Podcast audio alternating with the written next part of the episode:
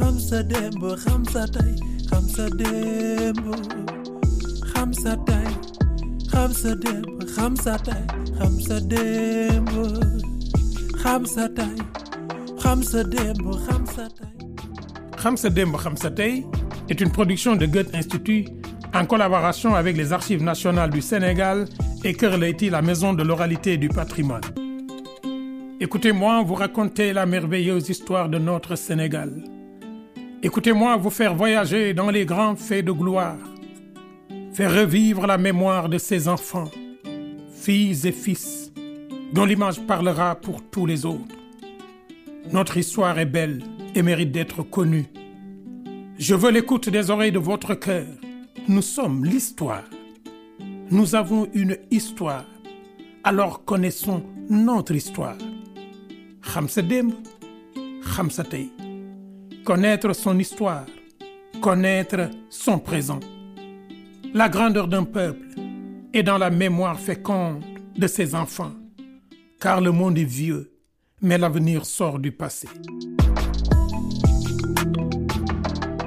Hamza Demb, Hamza Tay. Aline Sitoé Diatta. Aline Sitoé Diatta est née vers 1920 à Cabrousse, dans le département d'Oussouye, au sud-ouest de la Casamance. Jeune fille, elle prend son destin en main tout en se dévouant pour sa famille. Elle travaille très tôt comme docker au port de Ziguinchor. Puis, elle arrive à Dakar, où elle gagne sa vie comme employée domestique. C'est dans la capitale sénégalaise que son destin va basculer. Elle y reçoit la révélation en 1941. Elle le sait. Elle doit retourner en Casamance.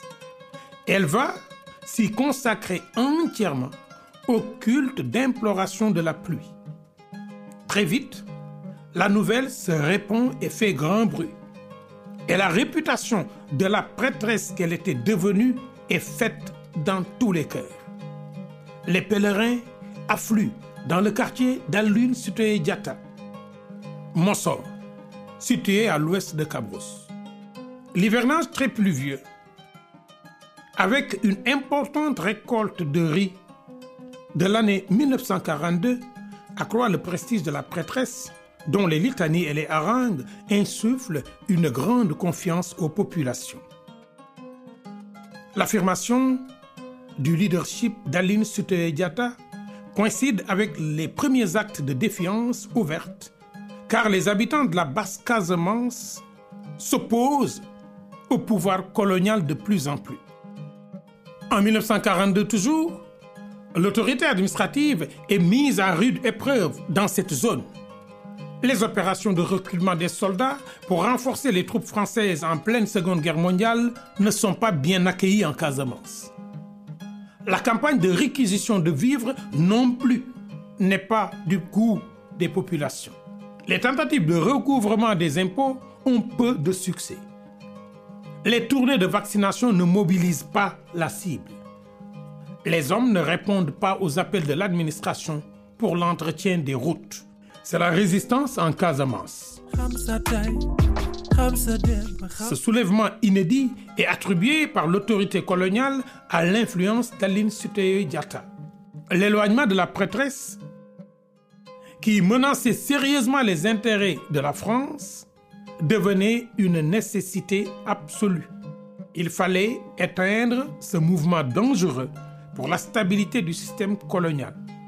Et le seul moyen d'y arriver était de mettre hors état de nuire la jeune femme dont le prestige et la renommée ne cessaient de s'amplifier. L'option de la métropole était très claire. L'armée française avait la mission principale d'imposer l'autorité. Il fallait faire respecter les ordres, arrêter les récalcitrants et mettre fin par la force à toute tentative de rébellion jusqu'à la soumission complète du pays. Le lieutenant-colonel Sajou, commandant du cercle de Ziguinchor, planifia alors un coup de force destiné à intimider les populations et à leur ôter toute idée de résistance. Il envahit Cabrousse avec ses troupes. Il procède à des interpellations et commet des brutalités à tour de bras, des violences inouïes, des exactions à tout point de vue innommables. Aline Sitoé et ses proches sont arrêtés. Retenez bien, le 29 janvier 1943. Oui, tous, tous arrêtés. Tous les proches d'Aline Sitoé, Aline elle-même, son mari, d'autres membres de sa famille et des adeptes, tous sont emprisonnés à Saint-Louis, à Matam et à Podor. Quant à Aline Sitoé Diatta, désignée comme la principale meneuse, elle est condamnée le 15 juin 1943 par un arrêté général du gouverneur à une peine de 10 ans de réclusion. Elle est ainsi internée au Mali, actuel à Caille, qu'on appelait le Soudan français.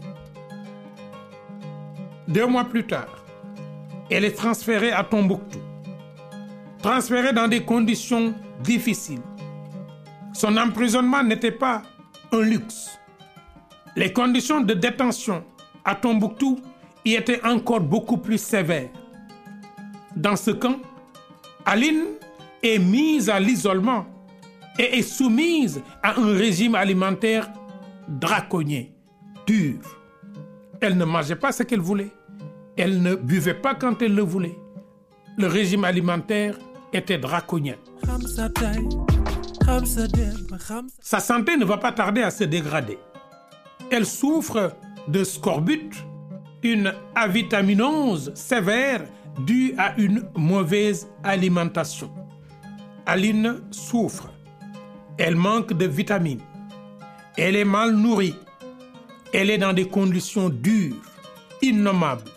La France, la France veut faire mal à Aline Sitoé Diatta. Après des mois de combat contre la maladie, la brave Aline Sitoé Diatta meurt. Elle rend son dernier souffle le 22 mai 1944. Celle qui a soulevé son peuple contre l'injustice, celle qui a levé les populations de la Casamance contre l'exploitation coloniale, celle qui a installé dans les consciences le désir de combattre l'injustice. Aline Sitoé Diatta vient de rendre son souffle. Nous sommes le 22 mai 1944. Mais elle est inhumée dans l'anonymat le plus total. Quelque part, dans le Soudan français, dans un cimetière anonyme, loin de son pays. Mais que voulait, que voulait le colon en procédant ainsi? C'était le dernier acte du régime colonial qui avait attaché un prix à son éloignement et à son isolement. La prêtresse déportée et éliminée, ses proches étant réduits au silence, l'autorité pensait que la flamme du refus était à jamais éteinte en Casamance. Voilà la raison pour laquelle Aline Sitoé a été dans l'anonymat, enterrée à sa mort le 22 mai 1944 dans un cimetière de Tombouctou, de manière anonyme, loin de son pays. C'était une erreur, car Aline Sitoé Diatta a continué à hanter les esprits. Sa prédiction concernant le départ des colonisateurs a nourri la résistance. Elle avait dit, les Blancs partiront un jour. Et elle avait dit à Cabros, on peut vouloir éteindre des destins, mais l'action glorieuse de Alun Sitoé Diatta est au-delà de la mort, au-delà de l'action de destruction. Les populations n'ont jamais cessé, depuis sa déportation, de réclamer le retour de la prêtresse qui a acquis une stature de reine. La prêtresse Aline Diatta était devenue la reine Diatta Aline dans le cœur des populations. Aline Diatta a depuis lors intégré le panthéon des héros nationaux en tant que symbole de la désobéissance civile et de la résistance à l'ordre colonial. Voilà l'histoire de Aline Sitoé Diatta. Voilà brièvement ce qu'il fallait raconter sur elle. Voilà la gloire d'une femme d'honneur éduqué dans les valeurs de résistance et de dignité, et qui a porté l'espoir de son peuple. Aline Sitoé Diatta xam sa démb xam sa tey. xam sa démb xam sa tey est une production de Goethe Institut en collaboration avec les Archives nationales du Sénégal et Kër Leyti, la maison de l'oralité et du patrimoine. Chercheur professeur Ibrahima Wane, direction artistique, présentation et réalisation Dr Massamba Gueye, assisté de Abou Soumaré Régit Ousmane Faye de la Factory. Technique Roland Sagnan, coordonnatrice du projet Bouillefal Goethe Institut. Goethe Institut.